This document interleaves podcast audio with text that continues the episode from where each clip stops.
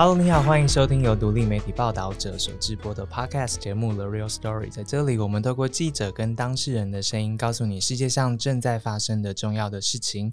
我是志新，好久不见，好久没有录音了，今天有点紧张。然后今天录音的时间点其实是在呃八月八号的前夕，就是靠近父亲节这个时间点，所以我们内部在讨论的时候呢，其实每次到那个母亲节啊或是父亲节的时候，团队都很想要针对在我们社会里面的呃母亲或是父亲这个父母的这个角色来多做一些讨论，也征求一些故事。可是每次就是到母亲节或父亲节的时候，我们就会被大量的突然发生的新闻给攻击，所以我们一直没有办法找到机会好好的理解。到底在我们的社会里面，作为一个爸爸、作为一个妈妈，会遇到的各种的情境，或者是困难，又或者是他们感觉到的幸福是什么？那今天呢，我们特别把握机会，想要在这个时间点来对于父母这件事情多一点的理解。那我们谈了很久，那呃，我们刚好有个好伙伴，就是同志咨询热线呢，他们在八月二十号会做他们的一个晚会，所以我们就找到一个很正当的理由来。打扰他们，希望透过他们来带领我们认识大部分人并不知道的，在我们社会里面有一个身份叫做贵父母。那我们等一下要请到我们的咨询热线的伙伴阿球，还有他帮我们找到的两位呃今天的故事的当事人，一起来理解这个概念，什么是贵父母，然后那个身份他所经历的事情会是什么？那我们先欢迎我们的伙伴阿球。呃，大家好，我叫阿球，我在热线工作。然后呃，我目前呢，其实一直都在帮很多的同志父母做一些服务或者一些聚会，嗯，然后热线的父母服务其实已经进行了快二十几年了吧，嗯，所以长期累积下来，真的是认识好多好多爸爸妈妈，二十几年了，对，二十几年，了解。然后有些爸妈已经从呃，就是以前我们的服务对象，慢慢变成我们的接线义工，嗯，所以等于是现在有另外一批就是爸爸妈妈们。会愿意就是在接线室里面接听很多来打来求助的爸妈的电话。了解，可以呃，先帮我们厘清一下同志父母这个身份是什么意思？同志父母就是早年的时候，我们都会很清楚知道，那就是爸爸妈妈有同志小孩，哦，同志父母。嗯，但是现在哦，就因为你知道，就是那个同家会啊 的那个议题出来了之后，很多人就误会说同志父母就是呃，同志想要当父母，其实不是啦，哦，就是我们这边服务的比较是有同志小孩的爸爸妈妈。同志小孩，对，而且我们会叫他叫贵父母。当初会有这样子的嗯名称，是因为有一句话大家应该蛮熟悉的，就是当我们同志小孩出柜之后，爸妈就入柜了。嗯，对，就是好像就是不知道可以找谁讲，觉得全天下全天下只有我。要面对这个议题，然后觉得很孤单，然后甚至会觉得天哪，就是我我我该怎么继续走下去？嗯，那这就跟这真的很像呃，同志早年的时候被困在柜子里的感觉。所以当他们的小孩出柜之后，他们就变成在柜子里的爸爸妈妈。阿球在热线也是十几年了嘛。嘿，嗯，我们其实可以不用谈这么多的 年龄的议题啊，有点对，有有这个数字也有一点有压力。我只是想要让大家理解，因为我们。可能有些听众他可能会已经习惯台湾现在是同婚合法，或者现在这比较开放的氛围。但从十几年前到现在，如果都有接触到所谓的同志父母的话，大概也会感觉到一些不一样。那我我再确认一下，我所谓的咨询热线对于同志父母的服务，实质的内容是哪一些？其实我我们一开始其实就是办爸爸妈妈的聚会，嗯，然后我们大概每个月大概就会有一次让爸爸妈妈在我们的空间里面互相聊自己的，譬如说过程啊、经历啊，嗯，然后有时候我们会放电影给爸妈看，然后讨论里面的剧情。然后后来呢，就是我们刚才讲的这一群爸爸妈妈后来成为我们的接线义工之后，嗯，我们大概每个礼拜有两个时段是可以呃提供，就是爸爸妈妈来接线的服务，就是只要你想跟爸爸妈妈聊一下，哎。譬如说，你也是爸妈，我也是爸妈，你怎么面对你的小孩出柜？我也想多了解的话，其实蛮适合打来我们的就是父母咨呃父母咨询专线。嗯嗯，了解。然后接收到我们的许愿之后，今天阿球就帮我们找到了 分别来自台北跟台中的两位妈妈，对不对？对，两位都姓陈，我就叫陈妈妈。但是但是那时候就觉得哦，陈妈妈可能混乱吧，所以我们后来呃，我们邀请一位是一位台北的陈妈妈，然后一位是永庆妈妈。好，让我们欢迎台北陈妈妈跟。永庆妈妈，梁妈妈好。嗯大家好，大家好。妈妈有点有点羞涩，紧张羞涩感觉。要不要先跟大家打声招呼，自我介绍？呃，大家好，我是台北的陈妈妈。那我呃跟热线的接触大概有十年了。嗯，对。然后这十年来的话，也很感谢热线的一个陪伴。然后我在这中间也不断的一直在学习。那这个学习的话，让我跟我的女儿之间有一个变成一个很好的一个默契。她投了球，然后我觉得我能接的球。然后我觉得这这过程中真的是很感谢热线的很多的支持跟陪伴。嗯嗯，陈妈妈这样云淡风轻，但里面藏着好多可以问的问题哦。永庆妈妈，呃，大家好，我是永庆妈妈。那么我的儿子就是永庆，他是同志啊。那他是我第二个儿子，我有两个儿子，那永庆是小儿子。那么呃，我会接触到。阿球参加贵父母，是因为永庆在情感上遇到了呃一些困难。之前啦，之前之前对，然后我自己那时候也也不知道该怎么办。嗯啊，刚好有贵父母的这个就是聚会聚会，对，那参加这个聚会之后呢，呃，获得阿秋跟。嗯，我们另外一个伙伴在高呃，在那个台中的伙伴叫舒凡，对，嗯嗯啊，他们给我的帮助很多。了解，两位妈妈还记得第一次跟热线的互动的那个场景跟画面吗？呃，我第一次的话应该是打电话到热线来。哦，你喜欢打电话？对对对，然后我打电话到热线来接电话的，就是阿球。哦，对。然后后来我在踏入热线亲自来的时候，哎，我才知道这号人物。你说阿球？对对对对对。那那时候第一次接触的时候，我有说了一下我我自己女儿的状况，然后呃，热线就非常的那时候给我感觉很窝心，他就寄了呃，亲爱的爸妈，我是同事。亲爱的爸妈，我是同事，就寄了一些资料给我们看，因为在当时我们在网络上收集到的都比较是一个。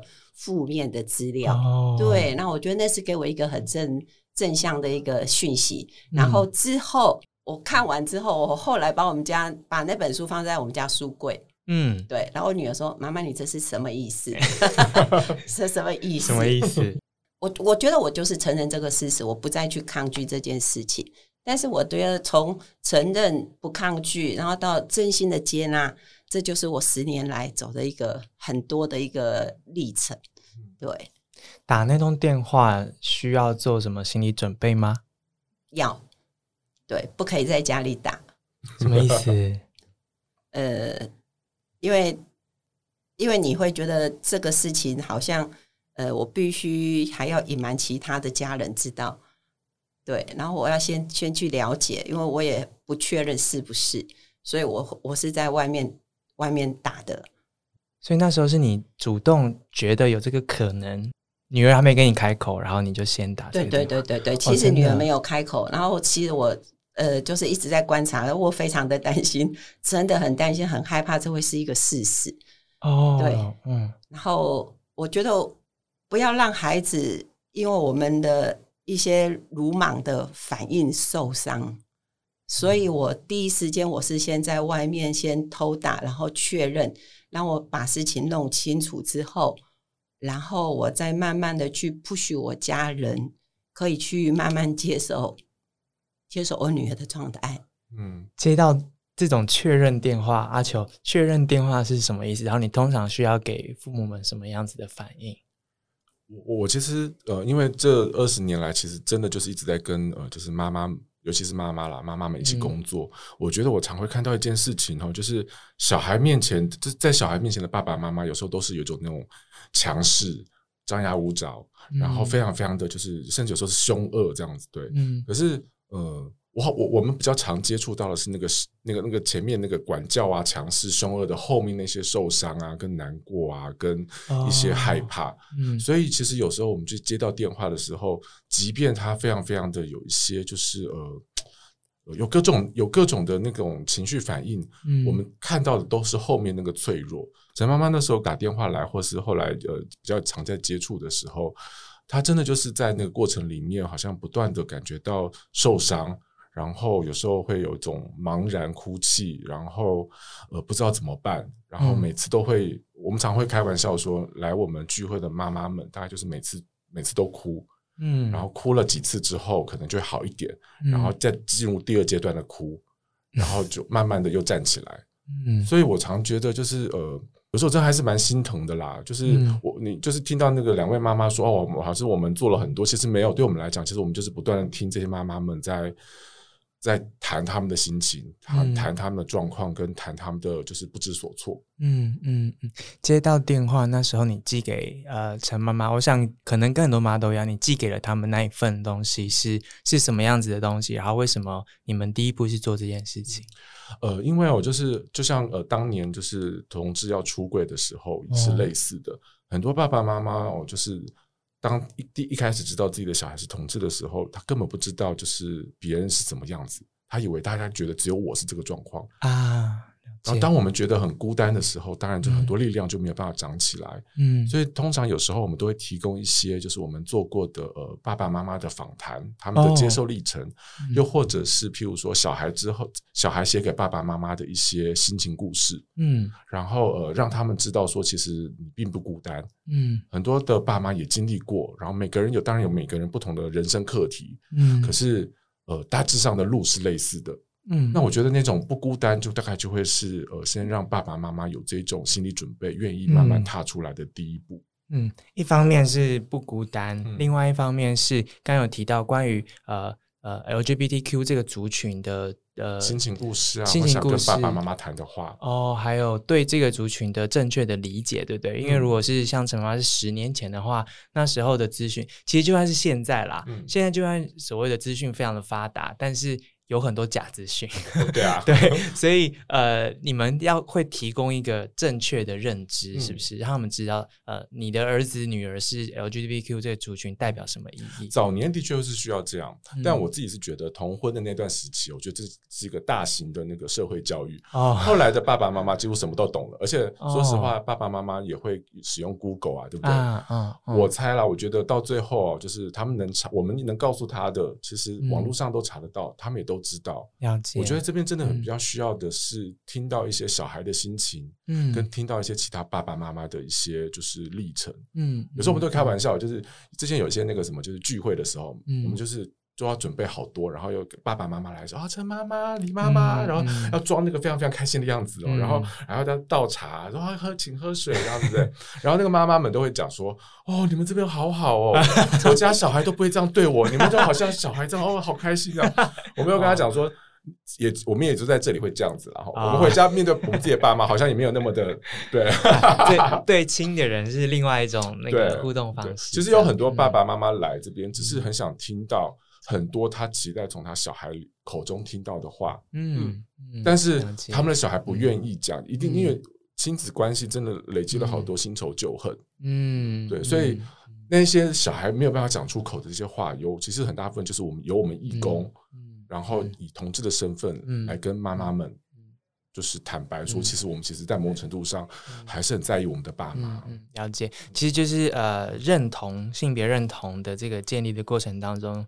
呃，牵涉到许多关系嘛。那今天谈的亲子关系中呢，我们当然各位小朋友们，大家都觉得，哎，怎么不谈我们的感受？不好意思，这一集我们就是讲妈妈们，所以我们还是先聚焦在关于呃同志父母他们这个角色的心路历程。那我想问一下，永庆妈妈，还记得那时候第一次跟呃热线接触的那个场景，跟那时候为什么要去跟他们有所互动吗？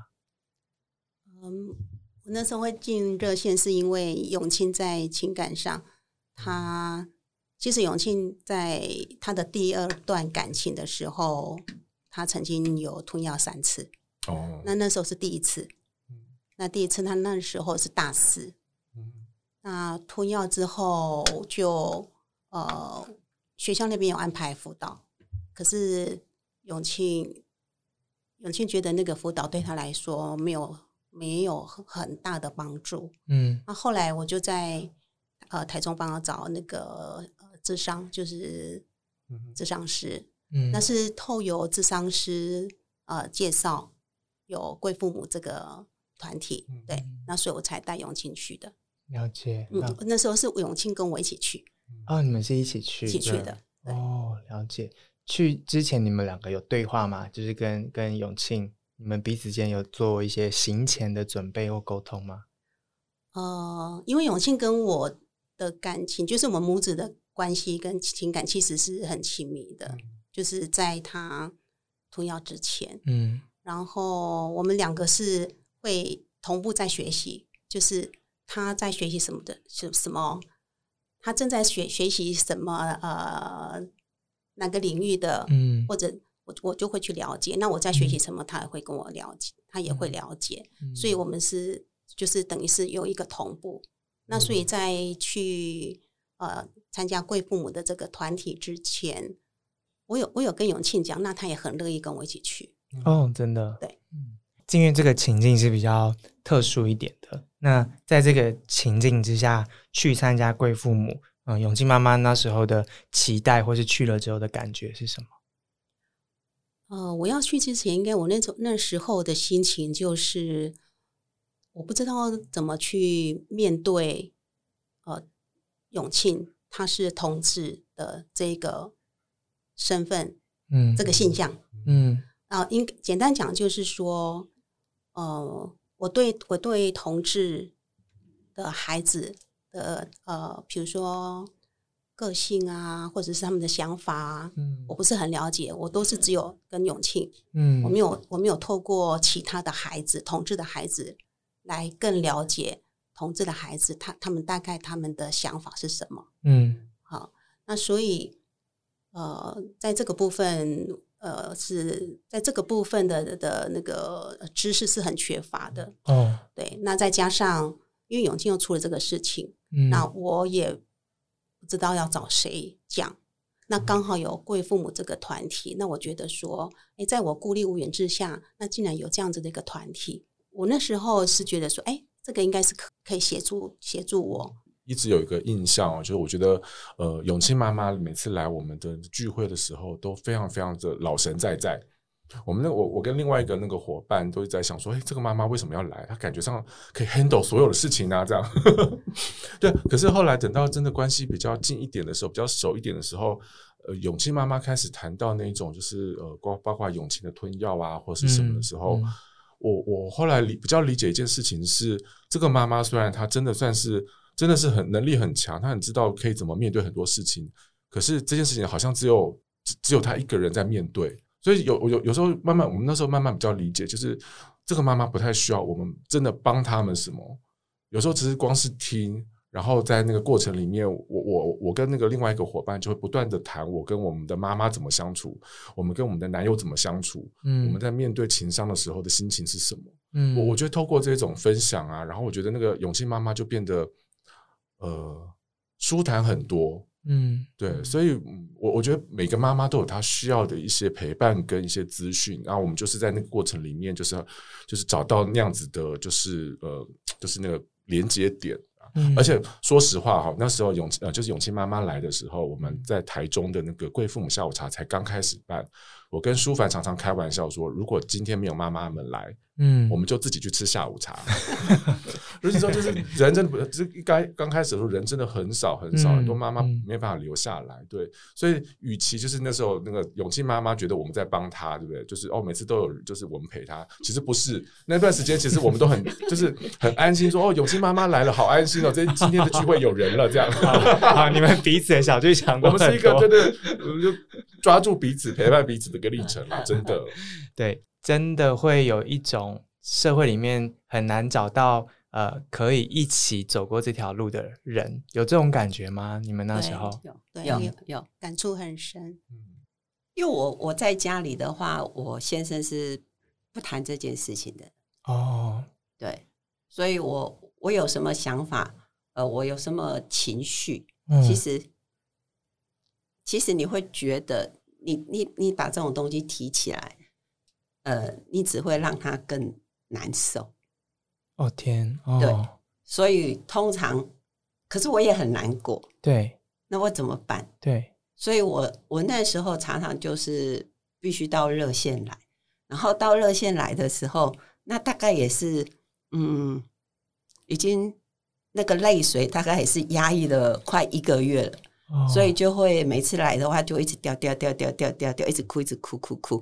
我大概好像哭了哭了哭了快半年吧，一直哭到有一天突然有个妈妈抱着我，她说：“终于你今天没哭了。”对，然后嗯，我觉得来来这边的感觉就是，因为家里这个话题是没办法去敞开讲。然后别人说我必须来这边讲，嗯，那我来这边讲的时候，其实我我觉得，当我在讲的时候，每个妈妈的眼眶都是泪水，嗯，包括阿球眼眶也都是泪水，对。那我觉得他们都懂，我我现在在经历什么？我觉得这些妈妈，包括阿秋，包括一些呃义工们，他们都懂。所以我就很放心的一直讲，一直讲，一直讲，一直讲。哦，对，我觉得那个陪伴对我来讲，嗯，真的很重要。然后我觉得那个时候开始出现一个叫同温层这个名词，嗯，我一开始不懂，嗯，后来我发现，哇塞，有同温层真好，而且同温层真的是有需要的，嗯，对，因为。其实我们跟不同的人在接触，我们会有不同的话题。嗯，我们也不是说需要告诉所有的人，但是当你这个怎么讲，就是你的心头肉，这是你的心头肉，那是痛到痛痛到让你非常难过。可是你没地方讲的时候，嗯，我觉得嗯，这个同层真的非常重要。然后我也很感谢，呃，会有几个呃更。更就是更细腻的妈妈，他们会私下赖我哦，对，然后会呃会我们会私下约出去聊，对我觉得嗯，相对来讲，我觉得我先生就更孤立，嗯，对，你会担心他吗？会啊会啊，我会担心先生啊，因为我自己清楚，我这样子的过程是有人陪伴，那先生是完全没人陪伴。然后他完全是不讲的，完全是不讲，也不会讲。对他，包括跟女儿、跟大女儿，也不会去讲这些事哦。那他怎么办？他说：“我我这，他都跟我讲说，那就不用讲啊，啊，就就这样子啊，他就就是这样子。对，所以他怎么办？我觉得爸爸们的在处理情绪的方式，就是跟妈妈有时候比较不一样。嗯。对我觉得爸爸们好像需要的是另外一种、另外一种同温层，嗯，那那个有时候不是我们好像可以随时触及到的，嗯，对，所以，但我我我还是蛮相信，因为之前陈妈妈的一些分享里面，也听到她的先生有一些不同的转变，从那时候的完全不讲跟。有跟开始可以跟陈妈妈有一些互动，我觉得那个多多少少是有一些，呃，就是变化的啦。对，因为他也看着自己的太太有一些变化了吧？我猜，因为他也看到你去了之后有一些转变啊，等等。我我想，我先生应该是很清楚，我是为了这个家好。嗯，然后我我去我去学习，嗯，对，像包括我每次来热线参加活动，都是先生载我来。哦，对，嗯。很多妈妈其实都是先生再来的，然后就是 再把再把再把他载回去，但从来不会上来。对，但这是他表达支持的一种方式。他可能对他可能是表达支持，然后我觉得很多爸爸也可能是因为比较是传统的异性恋男性，嗯，他比较不会求助。啊。我们这几十年来真的很少看到有爸爸上来，因为有些爸爸上来之后也会开始哭，但一个在对一个。异性恋男性来说，要公开哭泣其实是不容易的。我我们其实有试过哈，但我后来真的觉得，爸爸要爸爸打电话就是求助这种事情哦，就呃，不如叫他们去。做一些，我 我觉得有时候不如去让他去喝个酒，然后去放松或发泄一下，反而对他情绪抒发有帮助。了解，我觉得开不开口这件事情的确是一个蛮蛮关键的，而且怎么创造一个呃空间或一个同温层，让开口这件事情变得可能。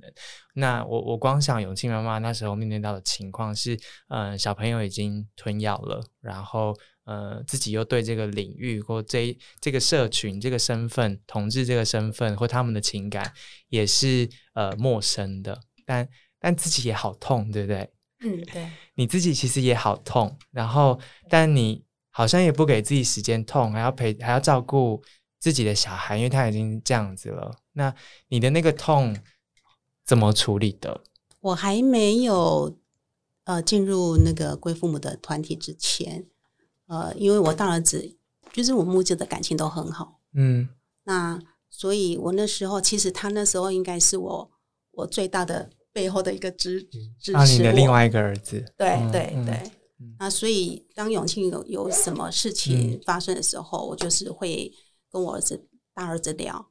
那因为他对同志的这同志的这个现象的那个呃了解也不也也也很少，嗯，那所以后来就是因为有有参加贵父母的团体嘛，啊我那时候就是有问题的时候，我因为苏凡在台中比较多，我我会跟苏凡联络哦，你会跟比较多，对，呃，热线的那个同事，对对对，义工，他是另外一位义工，对对。哦，所以你跟他保持联系，这样子。对，就是当永庆又有什么那个，因为因为永庆在国中的时候，他就有一些忧郁症。嗯嗯。那那所以他尤尤尤其是他已经有忧郁症了，然后又遇到感情的不顺的时候，他那个那个症状是会加深的。嗯。那加深的时候，我就会很害怕。那那时候我就会。跟阿跟苏凡求救，嗯，跟志工，然后跟阿球，还有跟你的大儿子，对，就是寻找这样子的资源。你有你怎么跟自己对话呢？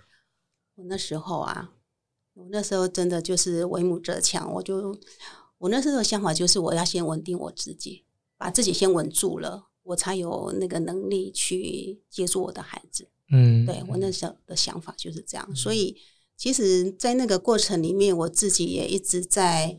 呃，大量的去，比如说去找书，因为那时候，那时候好像手机 Google 还没有很对，不是资源没有那么多啦，爸爸妈妈要找的资源没有那么方便。对对对，应该简单讲就是这样。嗯，对我对我来说，我觉得在那个聚会里面，我听到永庆妈妈最感人的一段话，我觉得就是。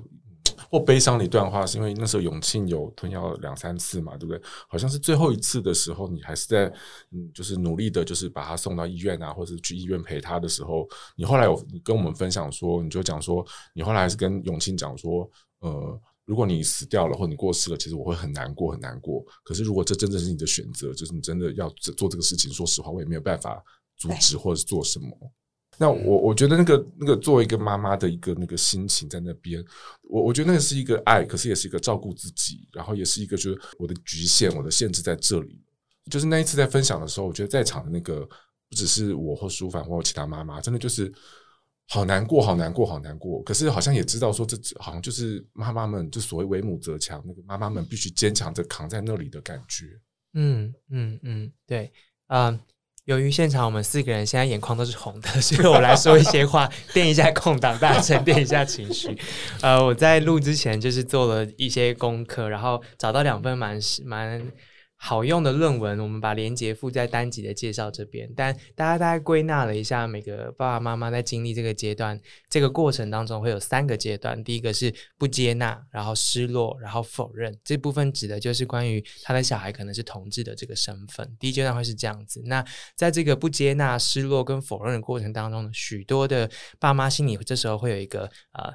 防卫机制出现，这个防卫机制包括他否认这件事情，或者说找到其他的可能性，就是他会不会只是好奇啊，或者什么的，或是他努力去找一些反证，就说不对啊，他还有跟其他的异性出去的可能啊，所以可能还有别人，或者是说他会试图改变这个事实，就是很多会送去做一些特别的疗法，或是不合法的一些呃一些机构里面，帮自己的小孩的性向可以去做改变等等的，在这个心理防卫机制启动之下，就会产生这样子的一些。些行为，那嗯，这些行为是为了什么呢？其实是为了找到一个缓冲的时间，它是让父母找到一个暂时可以疏解压力的一个呃一个短暂的一个呃，你可以说是一个过渡的做法嘛。但它终究只是过渡，在这个心理防卫机制发现没有用之后呢，其实最后还是会回到第二阶段，就是整合，然后适应这个新的身份。那可能也包括要适应，因为刚刚讲那个防卫机制启动之后，在家里面造。成这样的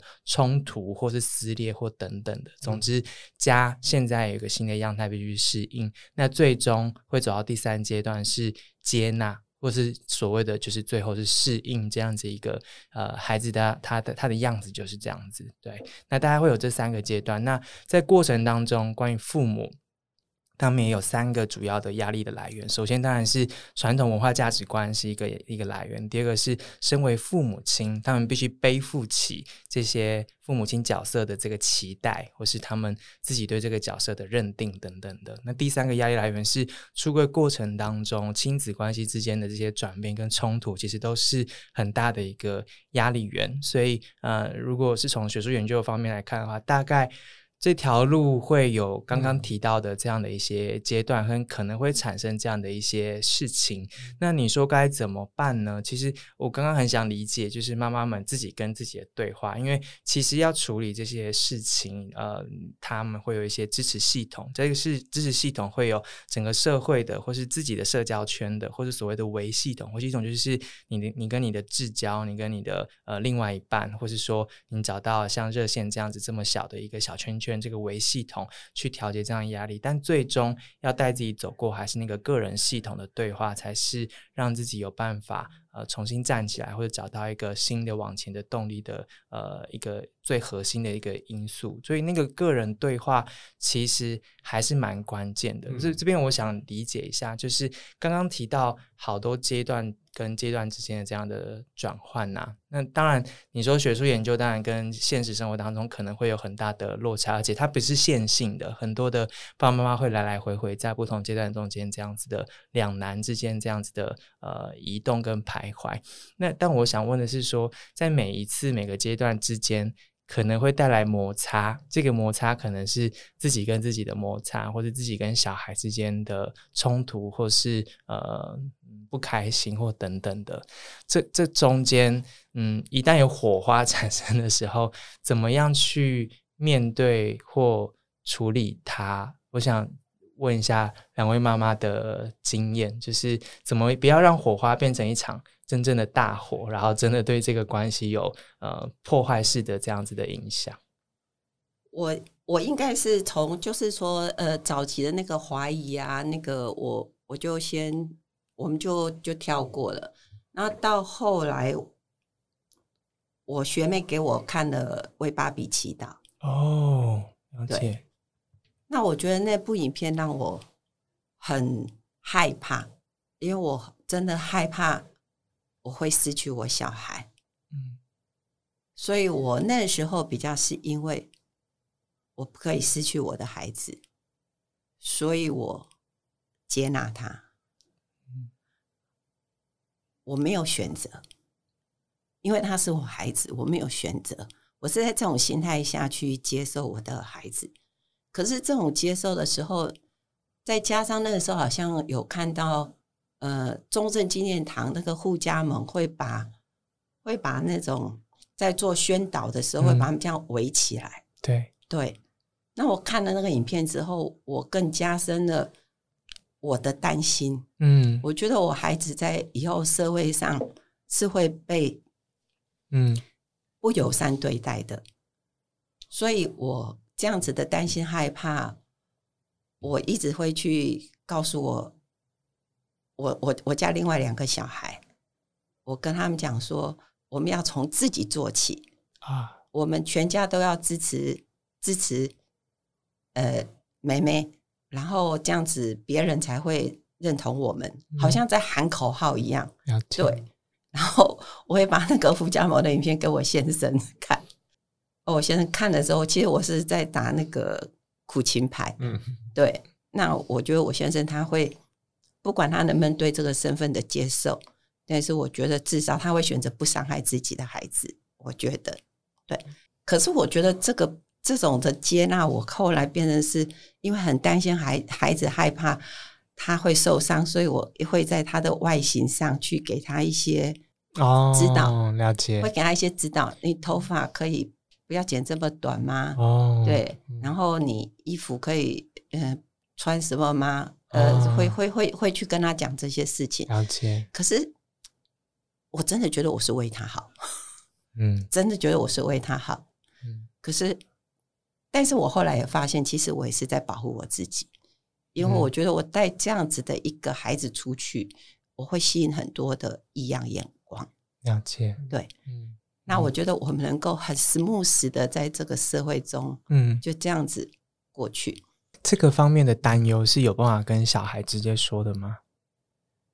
后来有对话过，嗯，后来有对话过，后来我女儿有分享了一个，我听了很很心痛，嗯，对，她跟我说，她有一次去上女生厕所，结果很多人就一直望着她，嗯，因为她的那个外形是比较中性，嗯，然后她也也不不矮，算。一百七嘛，所以很多人都想说：“哎，你这个是不是走错地方？”对，这样，那我就接着这个话跟他说：“所以呀，妈妈就是希望你不要把头发剪那么短啊。那你终于知道我我的想法了吗？”这样子，我女儿说：“妈妈，我可以忍耐我上厕所被人家异样眼光看一下，但是我没有办法接受我天天看镜子。”我的那个样貌，嗯，对，我觉得亲子之间的互动并没有说很坚持谁一定要怎么样，嗯，而是到底我们的对话有没有去把它启动了？嗯，那我觉得启动之后，我觉得我们还真的很愿意支持孩子的。那我觉得我女儿跟我讲那句话之后，呃，我就 OK，我就可以理解。那我觉得我理解她为什么在这样子的外形上做这样子的选择。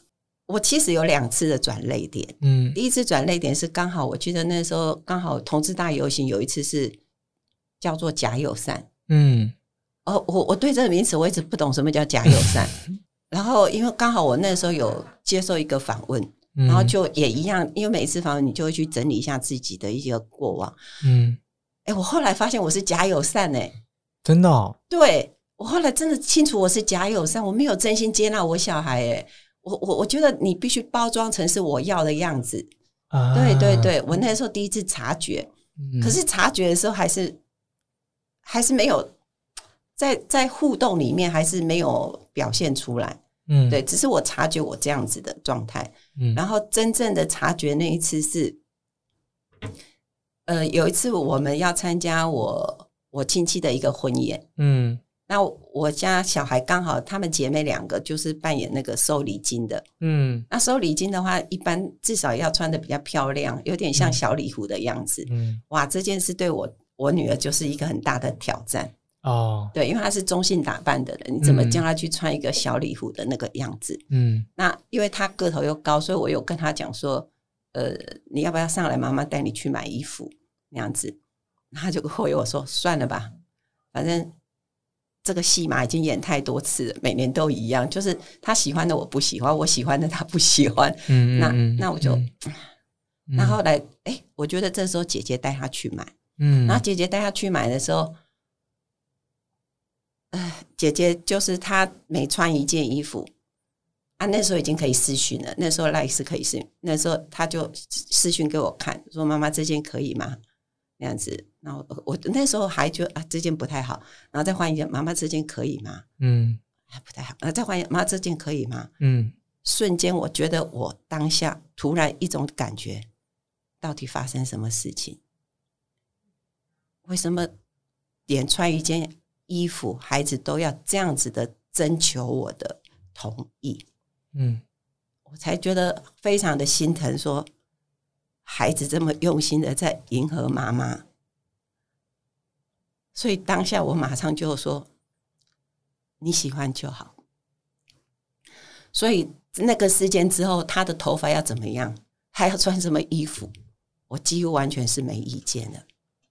我真的很渴望孩子，你做你自己吧，因为你迎合妈妈，你并没有快乐。那你勇敢的去做你自己。我在当下之后，我就完全可以接受他的任何的外形打扮。这样子，那我觉得这就是我，我觉得这是我真的接纳了这个这个孩子的身份。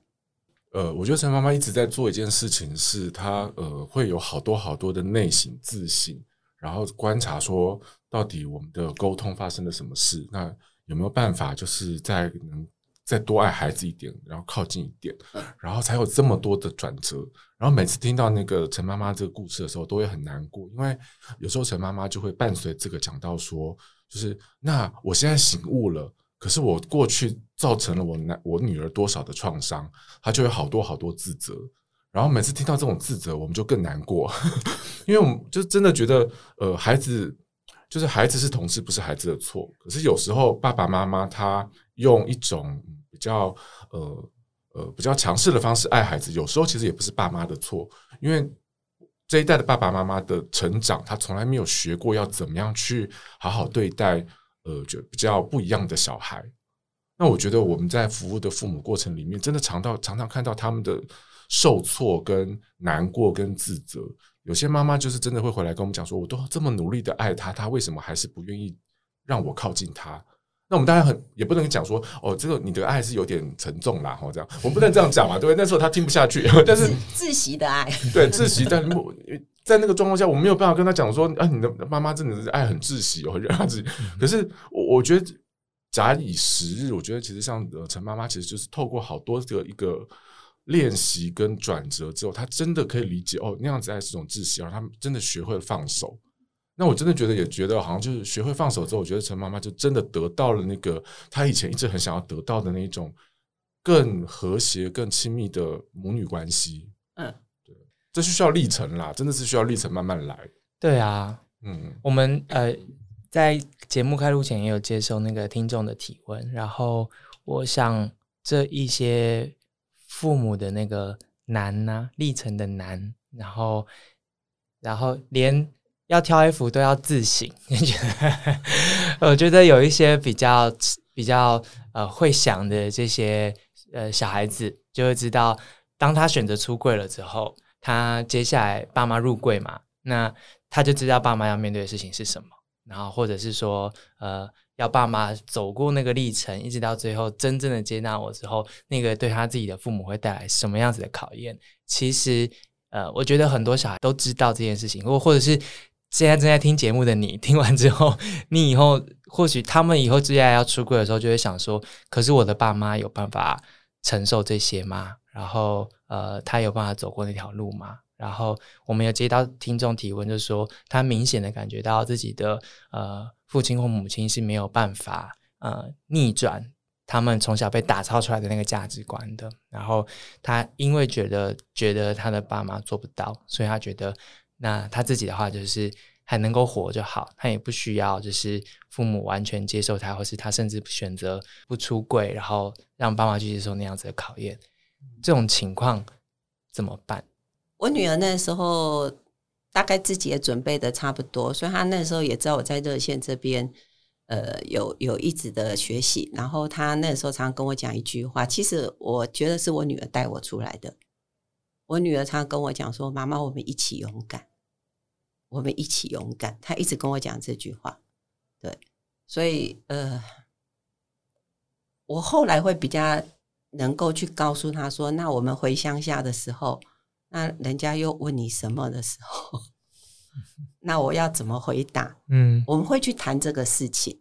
嗯，那他就会跟我讲说：“那你就叫他来问我，因为那是我的事啊，我自己来回答。”他已经很清楚的告诉我，这是他的事，不用我们代替他回答这些事情了。嗯，对。那我就慢慢的，也真的在自己脑袋里面有建立一个东西，那是孩子他要面对的人生。哦，嗯，对，那是他面对的人生。那我们能给的就是支持，我们不需要再告诉他任何你应该怎么做了。我觉得他孩子长大了，他有他自己的想法。我觉得后来我是比较走向这样子的状态。了解，嗯嗯。不过我我自己是觉得哈，通常我都会呃呃回应给那些同志小孩们说，嗯。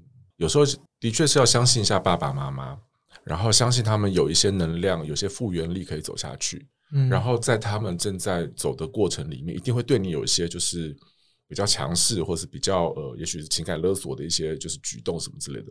我觉得那时候其实就是要发挥那个温柔而坚定的力量，默默的婉拒，可是也不会退让。嗯，我觉得透过那个互动里面，呃。大部分的爸爸妈妈都可以在过程里面慢慢的找到自己复原的力量跟走下去。有有个妈妈就是她她用这种方式叫讲说，就是她说哈，她说我我我我觉得我的小孩是同志，他一直都是一种遗憾，他永远都是个遗憾，对我这一生来说，嗯，可是人生哪有没有遗憾的呢？嗯，就人生到处是遗憾嘛，它只不过就是我遗憾的其中一种而已。对，所以他其实就是在找到某个方式往下走。嗯，那呃，我我很多爸爸妈很多小孩很怕爸妈的那个，就走不过去啊，走不过，就是没有办法渡过去。我觉得是因为呃，爸爸妈妈都在用使用一种方式谋略，或者是努力把他拉回来，所以他都会在小孩面前扮演一种要把你拉回来那种，你不回来我就很痛苦的某一种表现。嗯，但其实不代表他没有那个复原力。如果在某种程度上，小孩反而是一个就是不回应，或者是没有办法。呃，就是呃，有一种让爸妈好像还保有一种希望，说好，你好像是可以拉回来的时候，嗯，我觉得爸妈身上反而就是就会困在那个可能性里面，然后就是一直在痛苦下去，嗯嗯，所以所以我觉得就是说一点比较狠一点的哈，我真的觉得现在接受的妈妈们或爸妈们，都是先经历过一个绝望、失落、绝望，说好就是死心了，他就是这样子了，后面东西才有可能起来。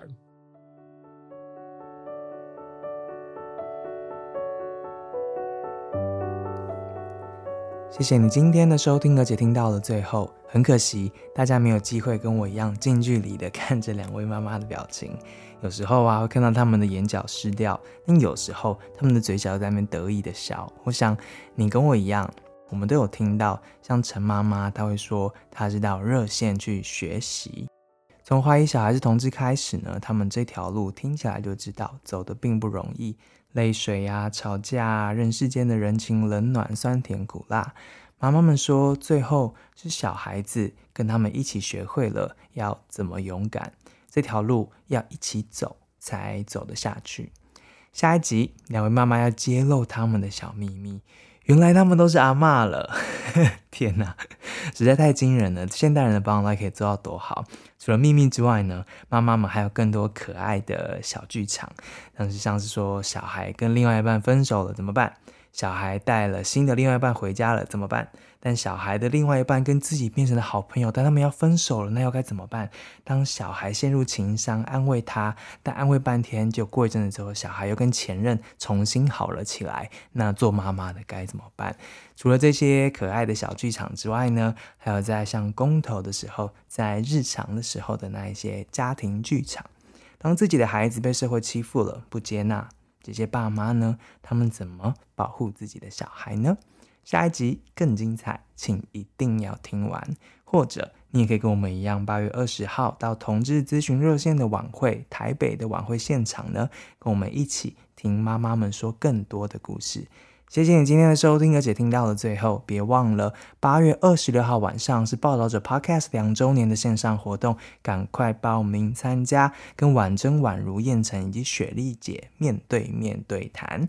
如果你喜欢今天的节目，记得捐款。我们下次见喽，拜拜。